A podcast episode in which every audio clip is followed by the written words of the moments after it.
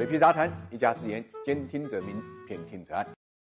京沪高铁呢，终于要上市了。这个消息呢，已经传了很多很多年，至少从零八年开始啊，它就进行了股份制的改造。现在呢，随着实锤的落地呢，总算呢就要跟我们见面了。其实呢，在京沪高铁修建落成之前呢，A 股上面有过一大波炒作，就是炒作高铁。我记得当年呢，有几个私募呢，还因此呢获得了冠军、亚军的这个称号。但是真的等京沪高铁落成之后呢，高铁概念呢，在股市上的炒作呢，就画上了句号。现在估计随着京沪高铁正式启动上市流程呢，高铁上市这个概念又一次进入了大家的视线。大家都知道，高铁是一项花费巨大的工程，一般呢都是由国家呢进行承包，遍布全国各地的高铁线路啊，真正能够呢产生效益的呢，实际上是少之又少的。京沪高铁呢，是中国少有的赚钱的高铁之一，现在也是中国最赚钱的高铁。那么，京沪高铁到底有多赚钱呢？一个简单的数据就能说明，京沪高铁平均每天的收入能够达到三千五百万。我们看到一个数据，二零一三年的时候，它的营业收入才是一百八十二亿，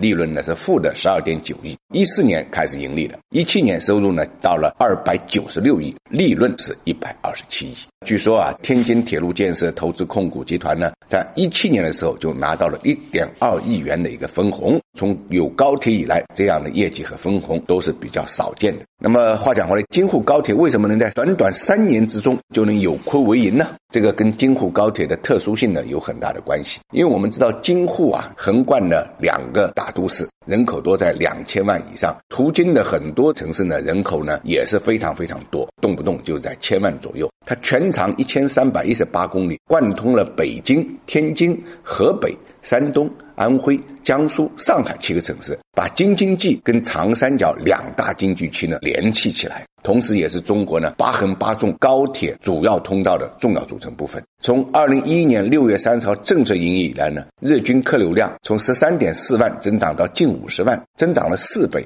已经安全运送旅客呢是九点四亿人次。京沪高铁在京沪旅客通道中的市场占有率，从运营后的百分之二十，现在已经提升到了百分之七十三。这让两地的航空运输业呢也面临了很大的一个压力。那么这么挣钱的高铁为什么要上市呢？就是我们前面就说过了，它刚开始呢就已经是一个股份制公司了，募集的资金呢到了三百亿，在 A 股啊上市公司 IPO 募集排行中间呢可以排到第九。它本来呢就是一个市场的香饽饽，它有十一个股东，中国铁路投资公司呢持有百分之五十一点七三，平安资产管理有限公司呢持股是十三点九，全国社保基金理事会呢持股是八点七，是京沪高铁的前三大股东。我想，川渝早期投资的股东呢，也是希望有一个好的变现的方式，获取呢更多的一个回报。京沪高铁的上市呢，也能为呢 A 股市场的投资者呢提供一个比较好的蓝筹投资的样本，也能让大家呢一起分享呢中国高铁啊高速增长带来的红利。